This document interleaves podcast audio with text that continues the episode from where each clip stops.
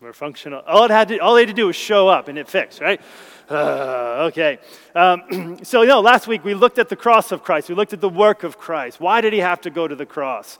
Uh, what did he endure while he was on the cross? What did it accomplish for us? How it removes wrath, how it sets us free, all those other things. And as we look to the cross and all those things we talked about last week, we're going to start tonight and over the next few weeks begin looking at how does all of that get applied to an individual? How does someone, what is involved when someone uh, comes to life in Jesus Christ? We're going to cover two topics tonight. Next week we're going to be covering two more. Uh, but tonight we'll be looking at the ideas of looking at salvation, one from God's initiative and the other from human response. Or if we're thinking about theologically, uh, regeneration and conversion.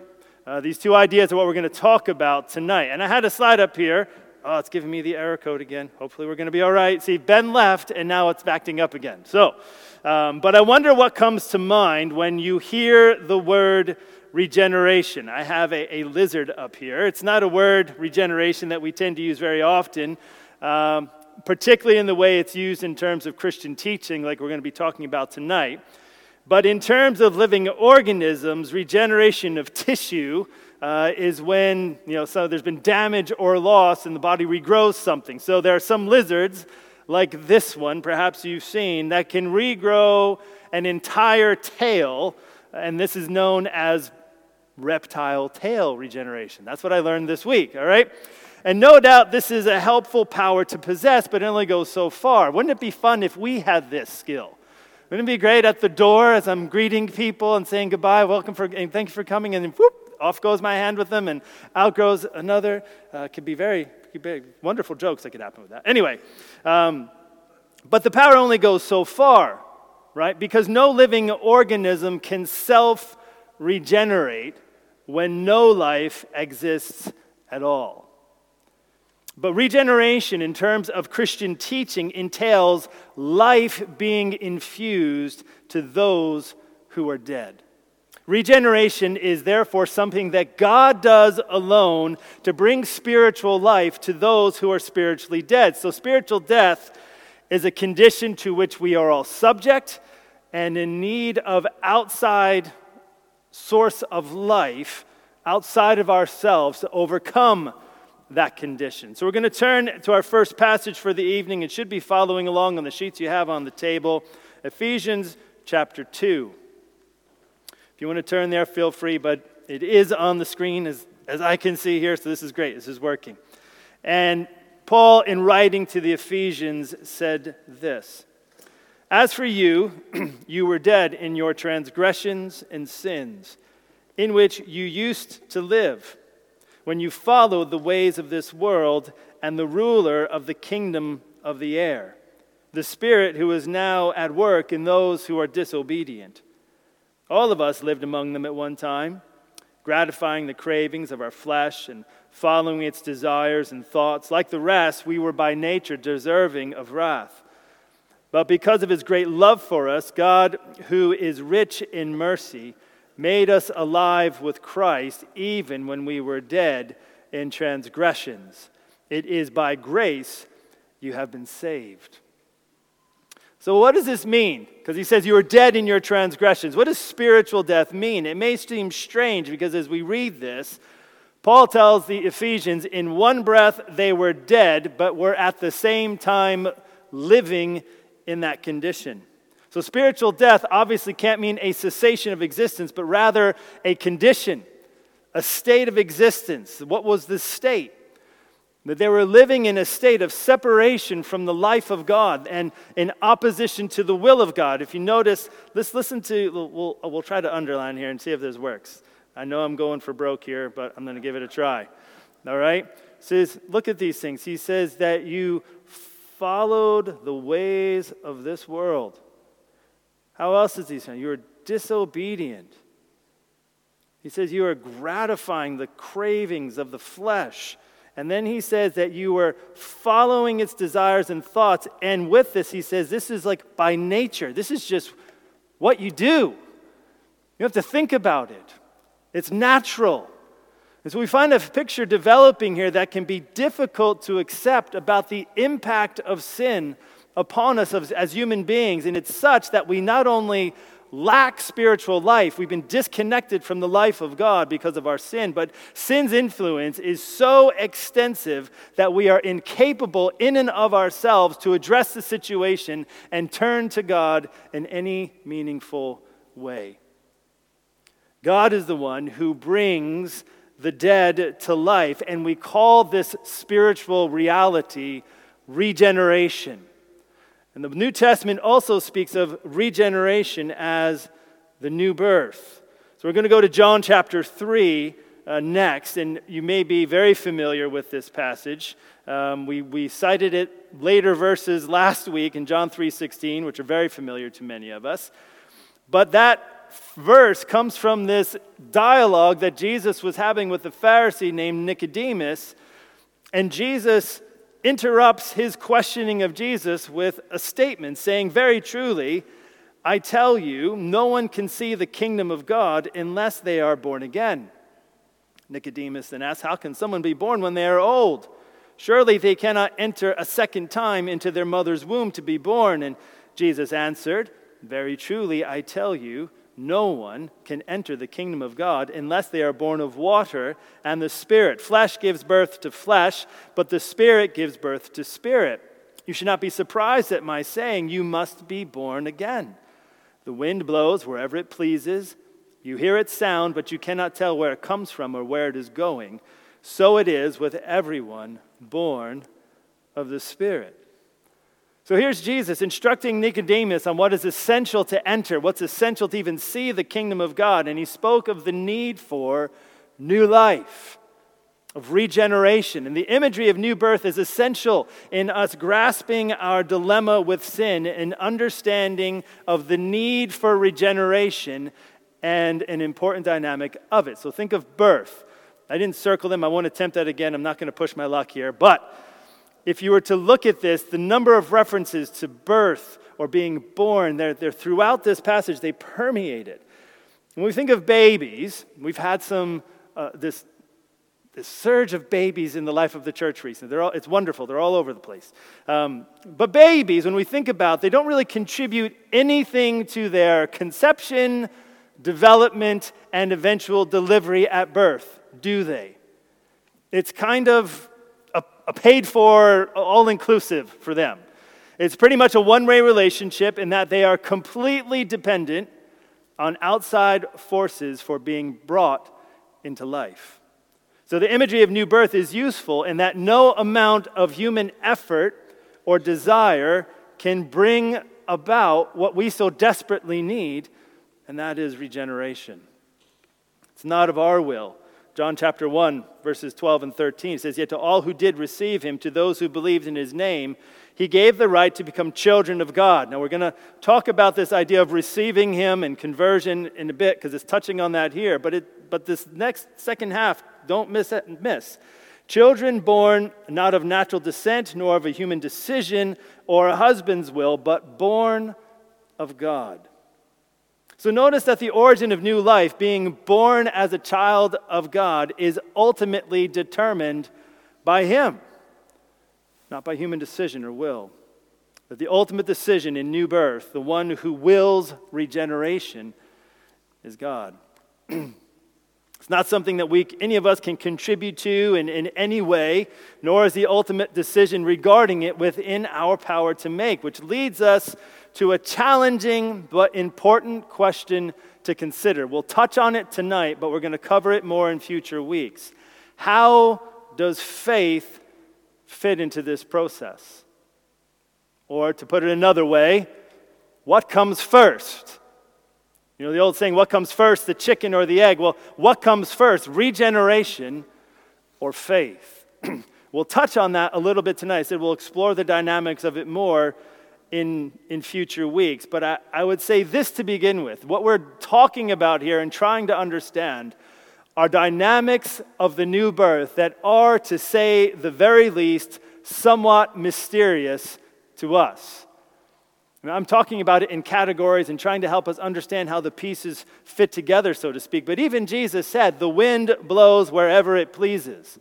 You hear its sound, but you cannot tell where it comes from or where it is going. And so we're trying to wrap our heads around dynamics that include what God is doing in regeneration, which should, should automatically say if we're trying to wrap our heads around something that God is doing, it's, it's beyond us to some extent. But also what is happening when people respond in faith. Now, all of this we're assessing from our limited perspective. What is it that Mike said this morning? Most of our, most of our noses don't get above six feet and throughout our lifetime, you know, without some physical assistance, right? Our perspective is limited in so many ways. And we see all of this occurring in a particular way because we base it based off what we see.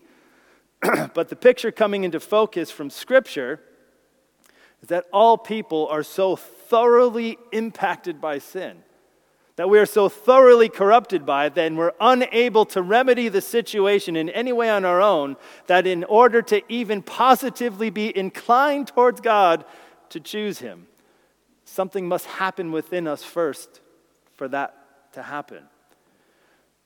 Now, this may seem like an unimportant hypothetical consideration that only people to seminary give a hoot about. But as we study salvation in future weeks, I hope you will find it has a tremendous significance for you. Because what is it ultimately that your salvation and mine depends upon? Is God sitting by waiting for people to respond to Him, in a sense, leaving things dependent on them? Would you want that after that description I just read in Ephesians chapter 2 of our spiritual condition? Of things being dependent upon us? Or is God the one taking the initiative with salvation, with everything ultimately dependent upon Him? And how we answer this will change how we view God, how we view ourselves, how we approach the Christian life. And note that I use that word life because this idea of regeneration is about the life of God coming into somebody. So it's not an abstract theological concept. This idea of God's life coming into the heart of a person, eternal life coming into those who are dead. When we understand this dynamic of salvation, we should expect some measure of life transformation. Regeneration will always be accompanied by transformation. I was reading a book called Tell the Truth. It's one of my favorite books on evangelism. I was reviewing it this week, and the author, Will Metzger, says this God's sovereign saving grace is what empowers the dead will of sinners and gives them a new heart, too. A total spiritual rebirth will, mind, and affections are renewed. With a heart aflame with the love of Christ, the will now desires to return this with love for Christ. Now enabled to choose right, the newly born spiritual baby does the work God requires, which is to believe in the one he has sent. So, regeneration is the view of salvation more from the divine perspective. What's happening on the, on the God side of things and God's initiative in salvation. But what about the human response? What we see. So we've talked about God's initiative, we've touched on that. The human response is what we refer to as conversion. And what do we need to know about that? It brings our attention more on what could be viewed as that human element in response to God's initiative. It's our response. Put simply, conversion carries the idea of turning turning from something to something, or in this case, from something to someone. Acts chapter 26, I would like us to read together. If you want to turn there, feel free. It's going to be on the screen as well. So, um, Acts chapter 26, the Apostle Paul uh, is um, being encouraged, the words of the Lord Jesus, and he says, uh oh. He didn't say, uh oh, sorry. uh oh, you're in trouble, Paul. No. He says, I will rescue you from your own people and from the Gentiles. And then he says, I'm sending you to them to. What's on my screen is not what's on your screen. Just know that, okay? Um, I'm sending you to them to open their eyes and turn them from darkness to light and from the power of Satan to God, so that they may receive forgiveness of sins and a place among those who are sanctified by faith in me. Now, there are several components here that we'll come back to in the course of this evening in a few moments, but note first the main idea of turning, of turning from darkness to light, from Satan to God. Turning is one of the root ideas in the word we're going to consider tonight of repentance. And we see this connected with faith in this passage for the forgiveness of sins. And so we have two key dynamics here going on in conversion, in, in human response, which on the one hand are, is repentance, and the other, other one of faith. And we see these dynamics earlier in the book of Acts in Paul's description of his ministry among the Ephesians. See if I can do this.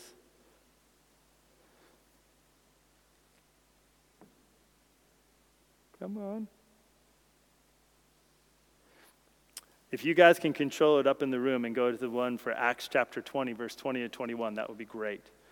Acts chapter 20, verses 20 to 21, eh, and it's on the screen.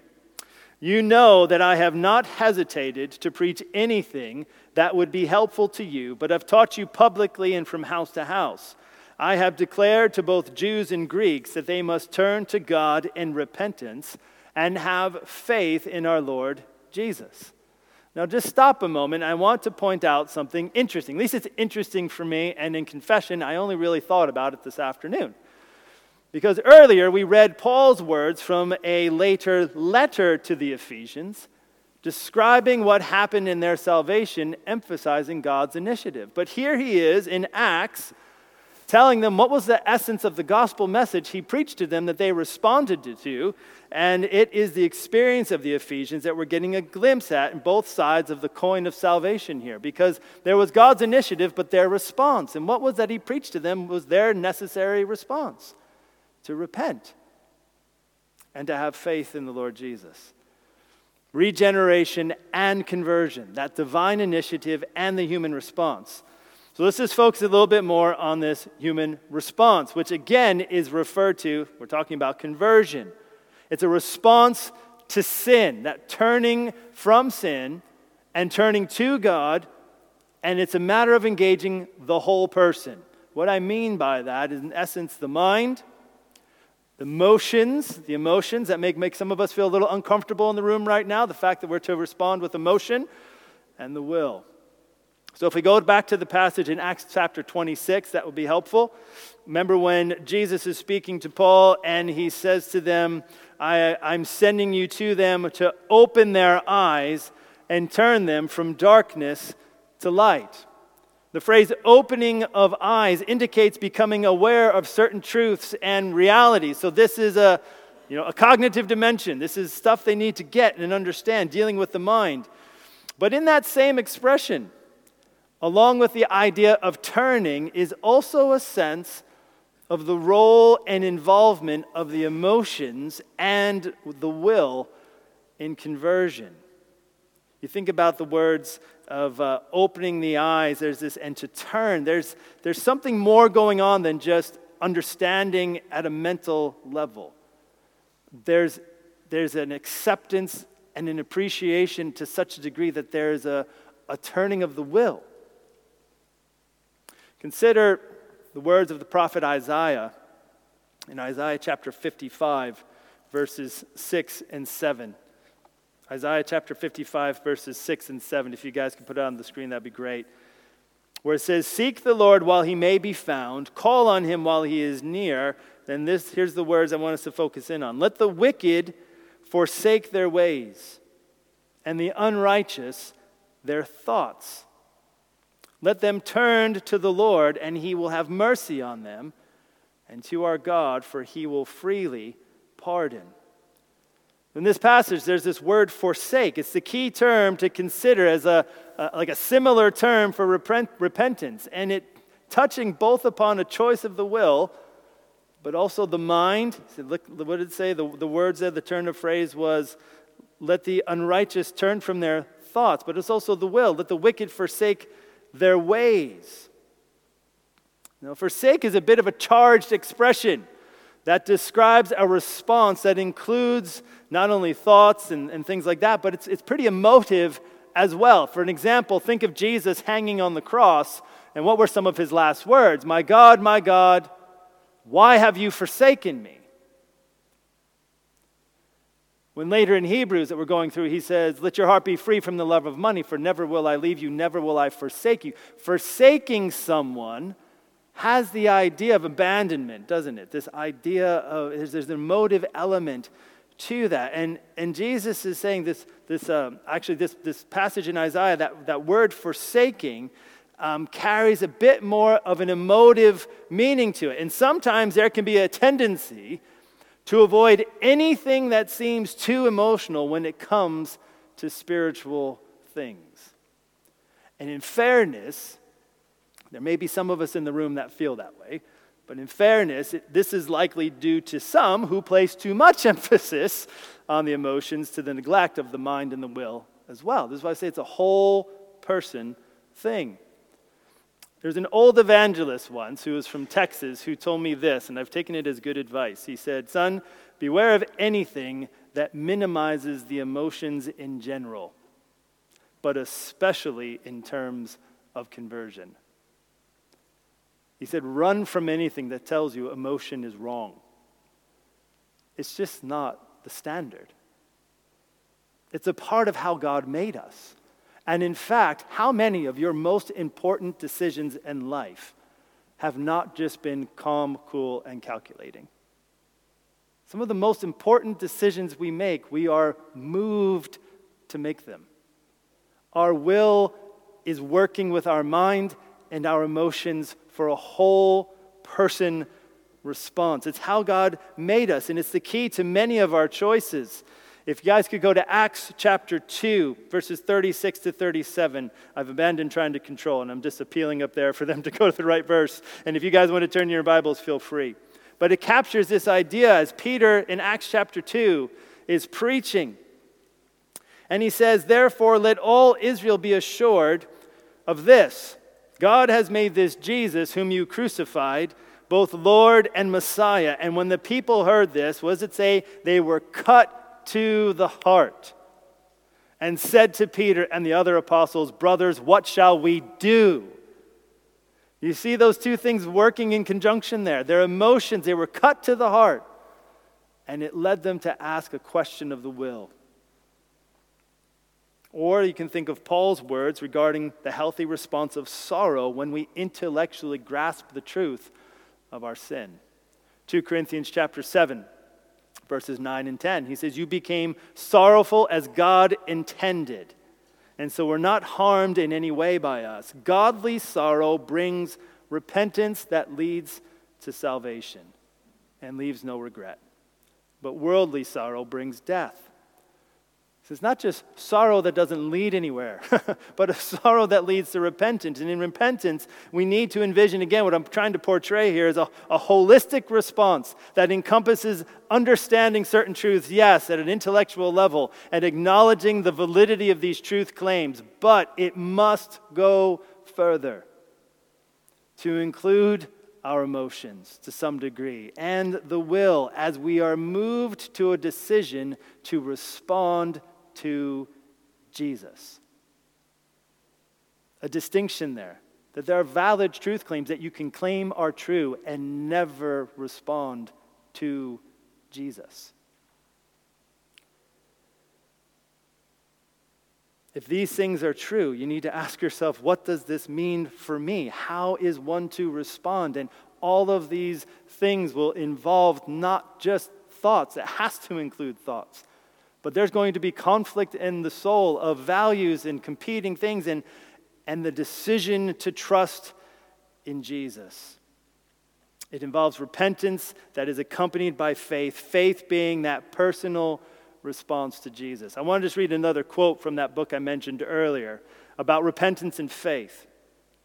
And it says, Repentance without faith will lead to sorrow and mere legalistic resolutions. You feel bad about what you've done and you endeavor to do better. Faith without repentance is unfounded optimism, leading to self deception. But as J.I. Packer so aptly puts it, mere credence without trusting and mere remorse without turning do not save. Conversion requires true repentance and a faith that equates to trusting Jesus alone for the forgiveness of sins and eternal life. He is the sole object of saving faith. Look, think of Jesus' invitations as he walked the earth Come to me, all you who are weary and burdened, and I will give you rest. Jesus criticized the Pharisees and teachers of the law because they searched the scriptures, but what did they refuse to do? Come to him. And when someone does come to him, when they are converted, when there is repentance and there is faith, the change again is inevitable. We looked at it earlier from the divine perspective of life coming in, but think of this now from the human perspective. Romans chapter 6, verses 15 through 17. Romans chapter 6, verses 15 through 17. Apostle Paul writing says, What then shall, shall we sin? Because we're not under the law, but under grace. By no means. Don't you know that when you offer yourselves to someone as obedient slaves, you are slaves of the one you obey? Whether you are slaves to sin, which leads to death, or to obedience, which leads to righteousness. But thanks be to God. Here's this transformation again. Though you used to be slaves to sin, you have come to obey from your heart the pattern of teaching that has now claimed your allegiance. See, when the whole person is converted, mind, emotions, will, when that spiritual life of God comes in, it will be demonstrated in life transformation. Or you may hear us toss this phrase around here in church world called gospel transformation. Why? Because of a new heart. There's a new life that has a new attitude to the Lord and to his righteousness. And from where did that come? Where did this new heart come from? From him, from regeneration and conversion. And so I hope you can see why an understanding of regeneration and conversion is not simply an abstract theological discussion. It has enormous implications for not only our lives, but for others as well. And I just want to kind of pull this together with these few thoughts. In my life, at least, it has transformed the way I view myself, how I view people who have yet to come to faith in Christ. It helps transform the way I view the gospel. How? Because at the core of the Christian gospel is not a pathway to moral improvement. The heart of the Christian gospel is not a place for ultimately for us to belong, though it is. The Christian gospel is uniquely powerful because it is what God uses to call those who are spiritually dead to life, which is what people need. More than anything, they need spiritual life. We're, we're spiritually dead without Him. And God, in His providence, this is going back to last time when we, we talked about God's providence. God is the one who ordains all things, and He uses secondary means. He uses us to accomplish His purposes. And what has He chosen to accomplish this purpose of salvation? The preaching of His word and our witness. And He uses that in His will that we, it's mysterious to us to bring life to those who are dead. He did that for me when I was 11 years old at a Bible camp in northern New Jersey in the United States. I didn't know what was happening. I thought there was this some guy telling me I needed forgiveness and eternal life, and I had put my trust in Jesus and receive that. Little did I know behind the scenes was God's sovereign plan working out through my life to lead me to that moment and open my heart and bring me to life. It included the prayers of God's people, including the prayers of my wife when she was eight years old, being taught to pray for the salvation of her future husband. Our prayers, our witness, all these things stitched together. It's God's ordained means, His word. Peter wrote in his epistle, You've been born again, not of perishable seed, but of imperishable through the living and enduring word of, God, word of God. For all people are like grass, and all their glory is like the flowers of the field. The grass withers, the flowers fall, but the word of the Lord endures forever. And this was the word that was preached to you. How does it change the way we view the gospel? It changes in that there's an authority inherent in the gospel, His authority. It is the power of God for salvation. When we grasp that all people are spiritually dead and the power of God is at work through the gospel as the only means to bring life, I find that personally motivating. And our confidence can increase knowing that it is God ultimately who calls the dead to life. And this is not an excuse for not engaging people's questions or doubts or discussing objections. These are part of God's sovereign process as well. But it's, it's this cool sense of resting that it's not our cleverness, it's not our ability to connect or be cool or whatever that brings life. It is His Word, His Spirit. And so, as we think about this idea of regeneration and conversion, I hope it makes you think of God's greatness and this mystery of salvation, yes. But what I hope it does more than anything is make you think how does God want to use me? How does God want to use this church so that those who are dead can come to life? And perhaps our discussion tonight has made some just perhaps, some think about the nature of their own response to Jesus and the gospel. And I'll just finish with this. May I encourage you to consider that what we've covered tonight, all of that, and ask whether you have truly been converted to Jesus. Through a lot of experience, I've come to the conclusion that there are many churches just like ours with people who have been converted to worship services people who have been converted to community, people who have been converted to Bible studies, but perhaps not ultimately to Jesus. And so I was thinking of this old song we used to sing in my church when I was a young man. And it may sound a bit peculiar knowing that God is ultimately the one who brings life, but it's still relevant.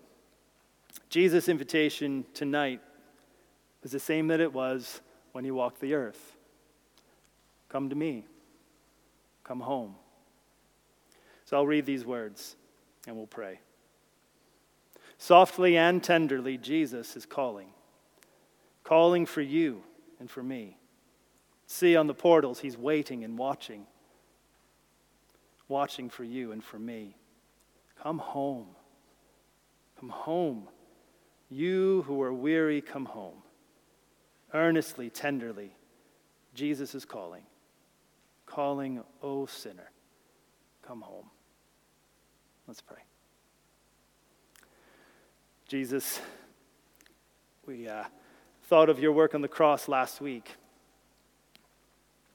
And all that's wonderful, but if we don't come to terms and a response to that, in light of what we discussed tonight, to know that all that cross was, was necessary in order that you might extend this invitation to us tonight to come home,